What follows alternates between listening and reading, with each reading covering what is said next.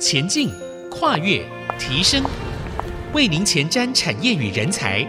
听见这世代，欢迎收听《听见这世代》节目，我是主持人郭兰玉。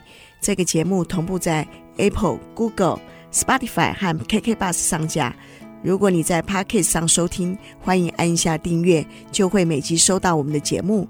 收听是越来越方便。喜欢我们的节目，也欢迎到以上的收听平台评五颗星，并留下你的心得，给我们支持与鼓励。大家好，欢迎收听《听见这时代》，我是主持人郭兰玉。今天我们在《听见这时代》的节目现场，跟大家分享的主题谈到是台湾产业创新的契机与挑战。针对这个主题，我们今天也特别邀请到来宾是 AOI 的检测设备大厂穆德科技的董事长汪光夏来跟我们分享。所以，我们先请汪董事长给我们的听众朋友问声好。呃，各位听众大家好，啊，Julia 好。汪董事长你好，我们知道穆德以 AOI 的这个检测设备大厂的定位，呃，进入这个市场利基，从过去的锻炼成长到快速发展，以及进入到这个 AI 时代的多元转型的过程呢，穆德科技经历了非常多不同的阶段哦。所以，首先我们是不是先请你来谈谈穆德这家企业从一九八八年开始，过去的优势和到经历了几个阶段的转型，是怎么样的一个过程呢？好，呃。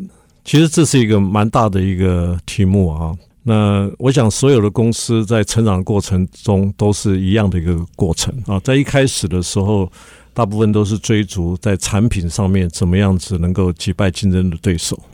所以我们在一个 AOI 运用在 PCB 的产业里面，就是从某一个产品开始做起。然后当然那时候都有一些很强的竞争对手，所以。我们不断的就是想办法用技术上去突破，让我们的产品具有竞争优势。可是当你在追逐的这个产品市占率的过程之中啊，你会一直往前进。当然，你的竞争对手就一直在防守，相对性的其他的一些追随者啊也会跟着接近。所以，其实在一个产品在一个市场上，它的蓝海的市场啊，其实也不会太长啊，两三年的时间是最多了。所以你不断的往前进。当你走在这个产业里面，一直往前进，走到一个段落的时候，你会发现你前面的空间就越来越少了，但是你的后面的追兵呢，还是继续的存在。所以这个时候，我们就必须要赶快的要思考到，我们的战场是不是只有在这个战场上，可不可以延伸到另外一个相关的战场上？举 PC 板为例的话，那 PC 板它就分成软板，有分成硬板，有分成窄板。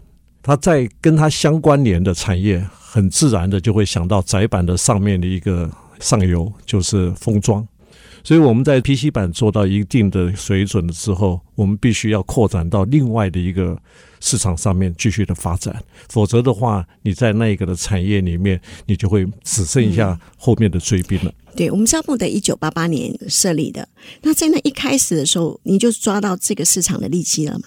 当然啊，每一个要切入的时候都是会有一个切入点啊。当时的我记得，我那时候我才从美国回来没有多少年，呃，因为 AOI 是做品检的、品质管控的啊，所以整个的市场氛围全都是国外的设备，嗯啊，没有国内的设备。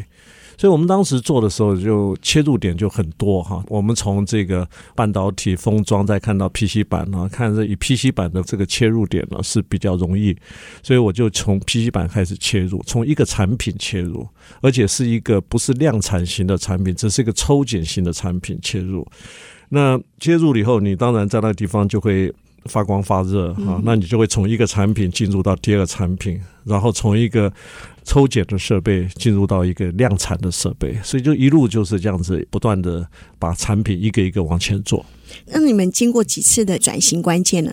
我们 AOI 其实它是一个技术，它可以运用在任何的产业，PC 板、半导体、嗯，生物科技等等都可以运用。那整个的发展的过程中，比较大的一个关键就是我刚才说的，从一个在 PC 板产业里面一个抽检制成的 AI 的应用，一直到它 PC 板里面有量产制成的运用，它是不同的设备。那我们就先从这个抽检，因为那时候的竞争对手当然就比较弱。后来到要 PC 版里面有很多是用量产，是要白白减的这样子的设备，那我们是最后才开始投入。那战略上是很单纯，因为刚开始小，你碰到那种量产的那种巨人，都是美国 Nasdaq 上市的公司啊，日本上市的公司等等，你那时候没办法有这个能力，所以我们抽检已经有能够足够让公司获利的一个条件之下，我们发展量产的检测的设备。嗯，所以从抽检到量产是一个很大的关键的一个转变。是，那你怎么扩展的？嗯、呃，其实。任何一个产业应该都是同样的一个问题。那穆德它的研发有一定的规则的啊。那我们选择产品，第一个的规则就是，如果我们做的产品是跟现在既有竞争对手的产品是相同规格的话，我们大概就不会做了。所以我们一定是做这个产品推出来以后，能够有足够的规格可以击败竞争的对手。包含你的性价比，包含你技术的能力，让你的竞争对手没办法反击。那因为我们如果说是做跟竞争对手一样的设备，那就是会沦为价格战了。那在你没有市场占有率的时候，你的价格战就很辛苦的，因为你会比有市场占有率的价格要来得低。但是你价格低的时候，威胁到它的时候，它也会降价。它一降价的时候，你要更降价，那这样子就没完没了了。所以我们研发的唯一的策略就是，任何的产品如果没有毛利在六十 percent 以上，如果规格是跟现在竞争对手是一样的话，一定要超越，我们才会做。嗯，所以你那时候在这个定价的这个部分，你就已经有一个策略。那在这样的过程中里头，你会经过一个什么样的阵痛呢？呃，穆德比较大的一个成长是在二零一七年，呃，因为我们做量产设备，其实已经做了好多年，可是一直都是在那一个产业里面排行在老三、老四、老五那个 level。其实设备厂哈，只有老大会赚钱，老二的存在只是为了要平衡老大的独家，所以老二呢，基本上大概不会赔钱，大概也不会赚很多。但是老三、老四、老五啊，你会发现是一堆啊，一堆老三、老四。有那当时的情况的话，呃，市占率如果老三、老四、老五合起来的市占率大概是不到五 percent，但是大概有六七家的厂商。那我们就是其中的一家，所以我们做了一个很大的一个幅度的改变。我们当时也是想要做性价比比老二、老大多个二十 percent 啊，十 percent、二十 percent、三十 percent 呢，发觉完全打不进入这个市场。为什么？因为它是一个量产型的设备，客户很在乎的是 quality。你量产型的设备，你 quality 不好，它会影响到它整个产品。因为我是检验它的东西啊。那所以你在技术能力跟他差不多，因为每一个技术能力其实他们都已经堪用了。你在跟客户强调说我的技术比他好很多，客户也说对不起，我没有这个必要。所以我们那时候就从二十 percent、三十 percent 性价比的设备，突然我领悟到了一件事：客户到底要的是什么？我发觉 PC 版的整个的市场，我的客户他们其实利润都很低啊，都说毛三到四的，知道吧？那他们每年都要想办法从自动化里面去挤出一点 profit 过来，但是一挤出来以后，又被他的客户把这个销价又把它弄掉了。那所以我们那时候就大胆的做了一次，我们是不是可以做一个不要二三十 percent 这样子的一个差异，能够两三百 percent 或是五六百 percent 的这样子一个的产品？所以我们就投入这样子一个研发，然后最后我们做出来产品是当时的性价比大概多了。五百 percent 的一个产品，性价比，我们的性能、我们的产数是那时候的第一名的，大概是五倍到六倍。对，但是价格是只有他们的大概多了百分之五十到一百，所以整个的性价比大概多了三倍。哇，所以那个整个就开始稳定了，然后整个市场你们就从老四老五到呃，从老四老五就变成一下子 跳到老第一个老大了，对不对？对，那这样的一个稳定在，在呃穆德应该是经营上是越来越越沉稳了。可是我们看到科技改变，就像你刚刚说的自动化，甚至改到现在的 AI 时代，你们又经历什么样的转型呢？我们先休息一下，我们在下一段部分，我们继续要请汪董事长跟我们分享。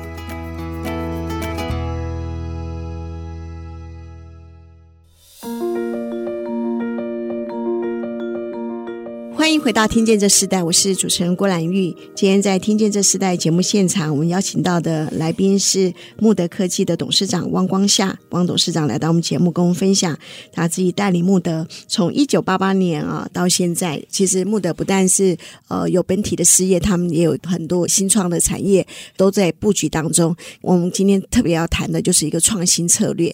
这个创新策略如何在慕德这样子的一个 AOI 的检测设备大厂，稳定他们原有的产品，并在每一次的一个突破的阶段里头，我们看到一些创新的策略。所以这段我们要继续请汪董事长跟我们分享一下。其实刚刚你谈到了一个观念的改变，其实它就是一个创新的开始啊。我们是不是可以在这个部分里头再更清楚的跟听众朋友分享？你在这个呃检测的过程当中，你怎么去想到？诶，你应该不要跟别人一样。我想刚才呃很简略的只是谈到我们。刚开始的时候也都是十 percent、二十 percent 的呃性价比的 better 啊，然后来推到市场，但是市场上并不买单嘛，因为他们还是在乎的 quality。那我当时的想法就是，你要突破，让我的客户买单，就是要有很大的吸引力，让他不得不去用我们的设备。所以你只是十 percent、二十 percent 的比别人好，他并不具吸引力。那你是不是能够有两百 percent、三百 percent 的比别人好？那他这样子，他不考虑都很难，所以我们把这个目标设定进去以后，那对我们检测的来讲，我们先不管检测的品质，剩下的就是 throughput，就是我检测的速度。那我是不是比传统的设备可以多出好几倍的速度出来？那同样的一个设备。你能够做出比传统的设备多出好几倍，但是你的价格并没有因为也是多了好几倍的话，你的性价比就出来了。但是不大可能啊，天下哪有那么好的事情，一下子可以从一个传统的想法变成一个可以突破，所以你的方式一定要改变了。那我们当时的一个设备的呃光景是，它都是单一的机器，用机器手臂去把这个 PC 板放在这个设备上去做检测。所以它就是一片要放上去，要拿下来啊，放上去以后要花时间去剪。那这个过程，我当时分析看，它就是有入料、跟检测、跟出料这个整个的 cycle time 的时间。那我们如果要增加好几倍的这样子速度，那我们就要从入料、检测跟出料这样的整个的过程，看看有没有别的方法。所以机器的手臂去用的入料跟出料。它这个本身的动作就蛮慢的哈，但是如果说你今天像我们在这个超级市场上去买东西的时候，我们结账的时候，罐头不就是放在输送带就这样一个一个进去？那它这样子的话，它的速度就非常的快了，比机械手臂这样一个拿上拿下的时间要快了好几倍啊！那只是入料跟拿料的时间会快，可是相对性，那你检查的时间是不是也能够？跟得上这个入料跟拿料，那所以你检测的时间也要跟着好几倍，所以我们就从这个把它分段出来，然后单独来考虑怎么样让入料拿料让它变成好几倍，然后搭配这个入料拿料的方式，用检测的方法要多好几倍。的速度，那这样就会平衡了。所以，我们当时的设备就是不是用 robot 的拿放，我们就是用很简单的用输送带，用皮带的输送带做收放啊。所以这是一个很大的一个差别。那当然用。R o b 去拿放在一个金属台面检测，它的位置都很精准。那输送带它的位置就不精准，它走的也不是那么的呃准直啊，非常的直。那它就变成你的软体要非常具有弹性，能够 cover 掉呃一些定位的不是那么精准，你要能把它修补，所以软体就要花很大的功夫。所以我们把这个方向定了以后。我们的研发的同仁就开始在思考，在这样子的一个啊环境底下，怎么样子能够用软体的方式、光学的方式，能够克服掉这些的变异，然后做出这样的产品。嗯，所以在软体上面，你们更多的精进哦，跟后来的整个 AI 导入这个市场里头，在这样的过程，你们怎么导入呢？呃，其实 AI 运用在我们这个 AOI 里面。哦，已经非常多年了哈。像我们像我们公司已经大概七八年了，用了 AI，但是 AI 的应用就是呃用的很广泛啊、呃。在 AOI 里面，你有两个地方可以运用。第一个就是说，你可不可以用 AI 来做代替检查啊？就检查就用 AI 来检查。那第二个是我还是用传统的影像处理的检测的方法，但是检测出来的结果可能会有一些的 false alarm，就是所谓的误报。那我可不可以用 AI 能够过滤这个误报，让这个误报率能够降低啊？大概是两个方向。那以 AOI 的这个产业来讲，PCB 的产业的 AOI 很难是用 AI 来做检验，来代替传统的演算法，因为真正在做我们的 AOI 影像处理，它的条件是你要有一张照片给他嘛，那所以你要照片上要看得到瑕疵，它才能做检查。所以做一个 A I 的设备，不是只是靠软体，最主要它还是要有光学的设计搭配，让你这个照片能够呈现出瑕疵。有了瑕疵了以后，你才会想说是用软体的影像处理去找到这瑕疵呢，还是用 AI 去找到这瑕疵？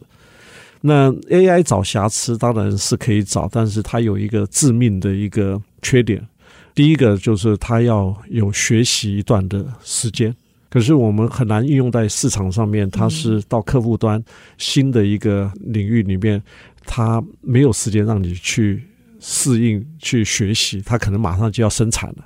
那你这个适应的时间，它就没办法等待。第二个是 AI，其实在做我们 AOI 的时候，也有它的缺陷啊，不大方便去量尺寸。它可以辨识。嗯，我在美国读书的时候，我们在上神经网络的时候，呃，老师就是拿了一个青的苹果跟一个呃青的梨子，然后说：“哎，你们用影像处理分辨一下，哪一个是苹果，哪个是梨子。”那我们写程式写了半天了，真的要分辨它还真不容易啊。一个青苹果跟青的梨子，那我们老师就很有趣，就跟我们讲：“你回去跟你的两岁的这个小孩子讲，你说哪一个是苹果，哪个是梨，他马上会告诉你。”所以我们那时候就发现，其实 AI 在某些方面是很有长处的，但是 AI 在量测上面它是非常没有长处的。所以 AI 来判断美丑很容易啊，定性的东西它很容易，定量的东西呢，它反而是不擅长。所以在 AOI 里面，它有很多是要做定量的量测的，所以你完全导入 AI 可能也不完全适用，穿插使用是可以的。所以整个的运用上面，其实它是一个部分，它不是全面性的。光这个样子，对员工来讲的调整容不容易？呃，这跟员工没有多大关系，因为我们研发就有两个组，一个是传统演算法组，一个是 AI 组，所以他们是两个不同的组，不同的组别。那你们怎么去将你们的先进制程的布局和服务价值运用呢？比如说，因为现在的市场的变动这么的大，然后科技的进步也越来越快速，所以在整个市场营运上，你们怎么去进入先进制程的布局？嗯、呃。先进制程其实在每一个领域上都有了，嗯那研发是不能够停止的。那在我们 AOI 里面，我一直在公司里面就是不碰我们不熟悉的领域，所以 AOI 可以用到很多地方。我刚才说过的，它是一个技术，但是我们一直是守着这个 PC 板。那因为我们守的 PC 板，我们才知道 PC 板的脉动，才知道 PC 板未来的先进制程是什么。如果我今天从 PC 板又跳到 LCD 产业或者是生物科技，我只是一个新手，我根本就不知道这个领域里面它的先进在什么地方，我对这个领域的这个 background 就不够，所以我们会呃希望在一个产业能够生根。嗯，然后在这个生根的之中，我们才知道这个产业它的未来的发展需要的是什么样子的设备。嗯，所以，如果以 PC 版来看的话，未来这个先进制程它最大的趋势是什么？嗯，以窄板来讲，它的这个最大的趋势，因为配合的这个封装，所以它的载板的发展它会有很大的变革。啊，那那线路会越做越细，它的材料也会跟着改变。那以前用的一些 PC 板的材料可能会用玻璃，它整个的材料都会改变。所以，呃，你就必须要跟着这些一流的大厂，他们在研发过程中，你就提供这样子的一个关键的设备，帮助他们把这个先进制程的困难点把它突破。所以，我们就必须要跟这些大厂一起走。嗯，这样子的分享之下，我就想到说，其实一个企业的创新呃很重要，跟着市场的变动也是一个很重要的关键。可是最重要的，如何让你的产品，如何让你的技术，如何让你的服务保持专注，也是在企业经营中很重要的课题。我们先休息一下，我们在下一段部分，我们要继续邀请汪董事长来跟我们分享。欢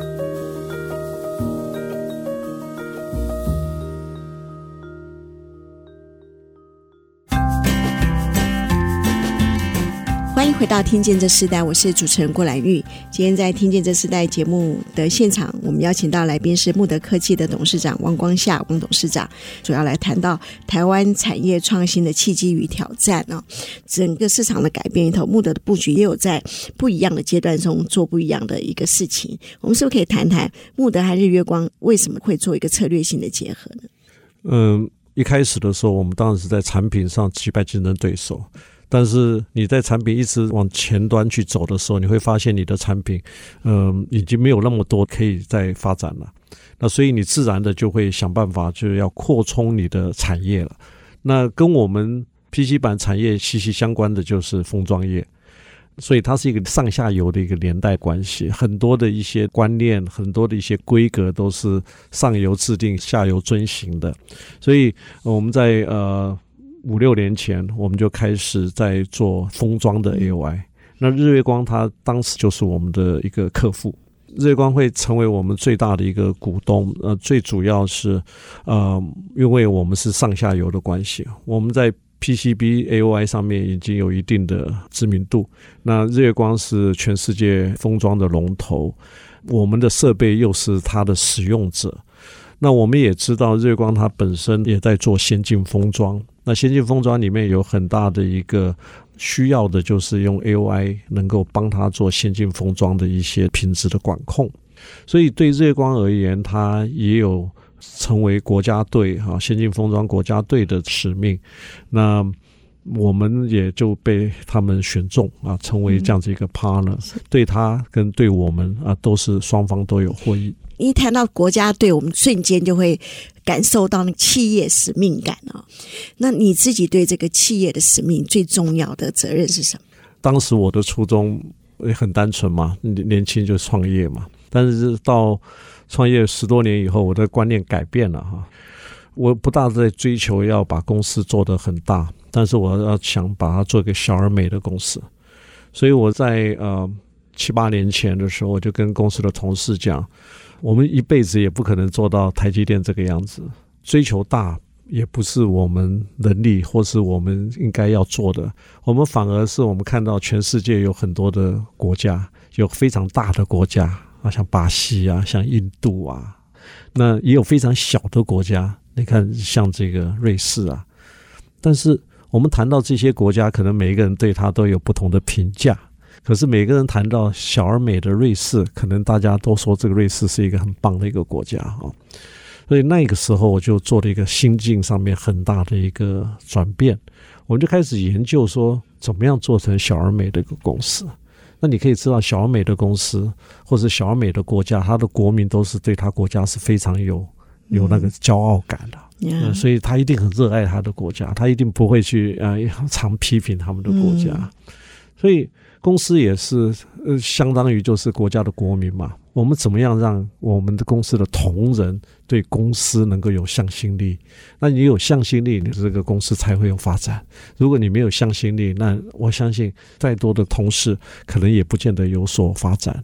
所以我那时候就开始回想说，我们怎么样子能够把我们的企业的文化做一个修改，让我们的企业文化以追逐利润扩大转换成。怎么样子能够照顾同事？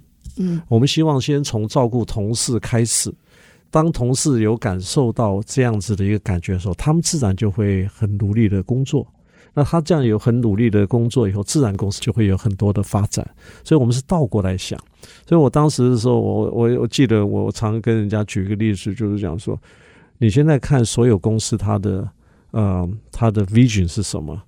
百分之九十九的公司啊，都是想说我要做这个领域的龙头，我要做一个技术的领先者，或者说的比较婉转一点。但是没有一家公司，它的 vision 是说，哎，我要让我们公司的同事怎么样子啊，达到他的 vision。你去探讨一件事情，你看公司的 vision 是要做企业的龙头，可是你调查所有同事，公司里面的同事，他们的 vision 是什么？没有一个同事会跟你讲，他的 vision 是要让公司变成世界的龙头。他的 vision 是什么？他是想说，我可能要有好的家庭，要有好的收入，要有好的工作，其他的一些好的身体。你会发现，企业的 vision 跟员工的 vision 是根本就没有交集。那没有交集，怎么会有共识？我我从那一个小而美的公司那开始想起，我们应该怎么样子追求同事之间他的 vision，让同事的 vision 满足了以后，同事就会认同公司。那自然，公司跟同事之间的 vision 就会融合。传统的方式很简单，我是用 incentive program 去吸引你，我给你很多的奖金，给你很多福利，让你能够靠近去为公司做。我跟我们同事讲说，我们不要这样子做，我们来先看看同事的 vision 去满足他，满足他以后，同事自然。他就会很认真的工作，因为我们两个的 vision 是一致了。嗯，我们也看到二零二三年的亲子天下友善家庭职场奖的公布，慕德也是其中的一家。那在这样的过程中，你怎么去定义幸福企业？包含你们现在做的幼儿园，包含你这么多届的这个慕德杯，你怎么把它结合在你刚刚所说的企业和员工所有的 vision 是一致的？呃，很有趣啊，就是说我们调查了员工他的 vision。所以我们就把公司的文化，就是把它定成四个公司的主要的文化。第一个就是工作得力，我在工作上面觉得哇，在这个职场上我很开心的在这边工作，它很有力量。第二个就身体健康，我在这边我能够照顾我的身体。第三个家庭美满，我还能够兼顾我的家庭。第四个是社会公益，这四样东西哈，是从圣经的教诲里面去把它抽出来的。但是我当时抽第四个社会公益的时候，我想不出来为什么社会公益跟公司的文化要把它结在一起，跟员工会有相关联，所以当时也搞不清楚。我就从着这个几个方向去做，所以呃，您刚才讲的幼儿园，那就是家庭美满，嗯，这一个很大的一个因素。因为我们看到我们现在的幼儿园都很贵啊，那我们一些基层的同仁薪水也不过就三四万块钱，他去了一个幼儿园，他还有什么？他没有了。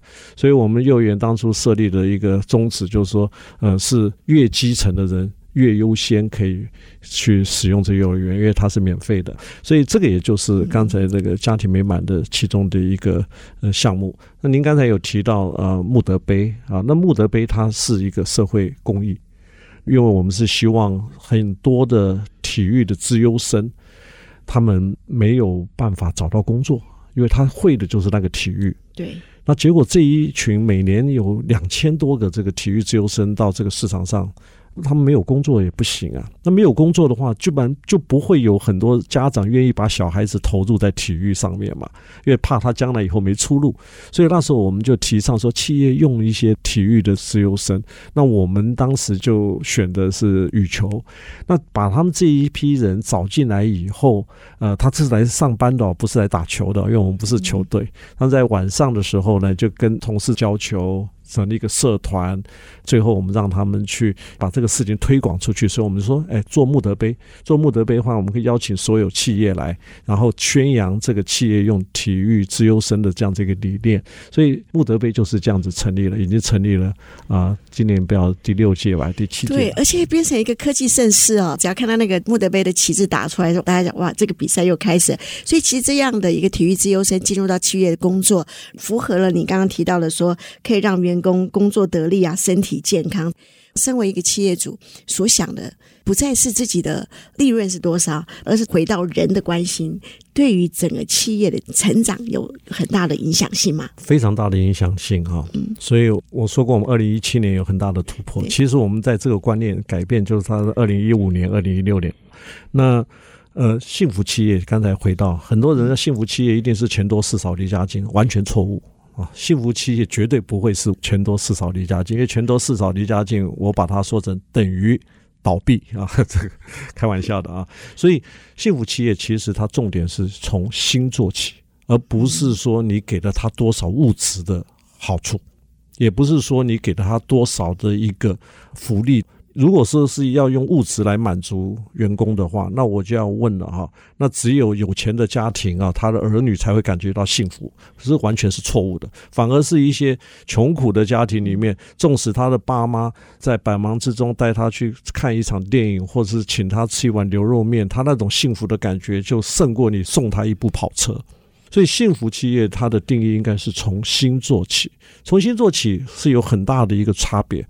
我不再追求我给我员工，比方说他要身体健康，我不再追求我要给他多少的运动设施，买多好的这个运动的脚踏车。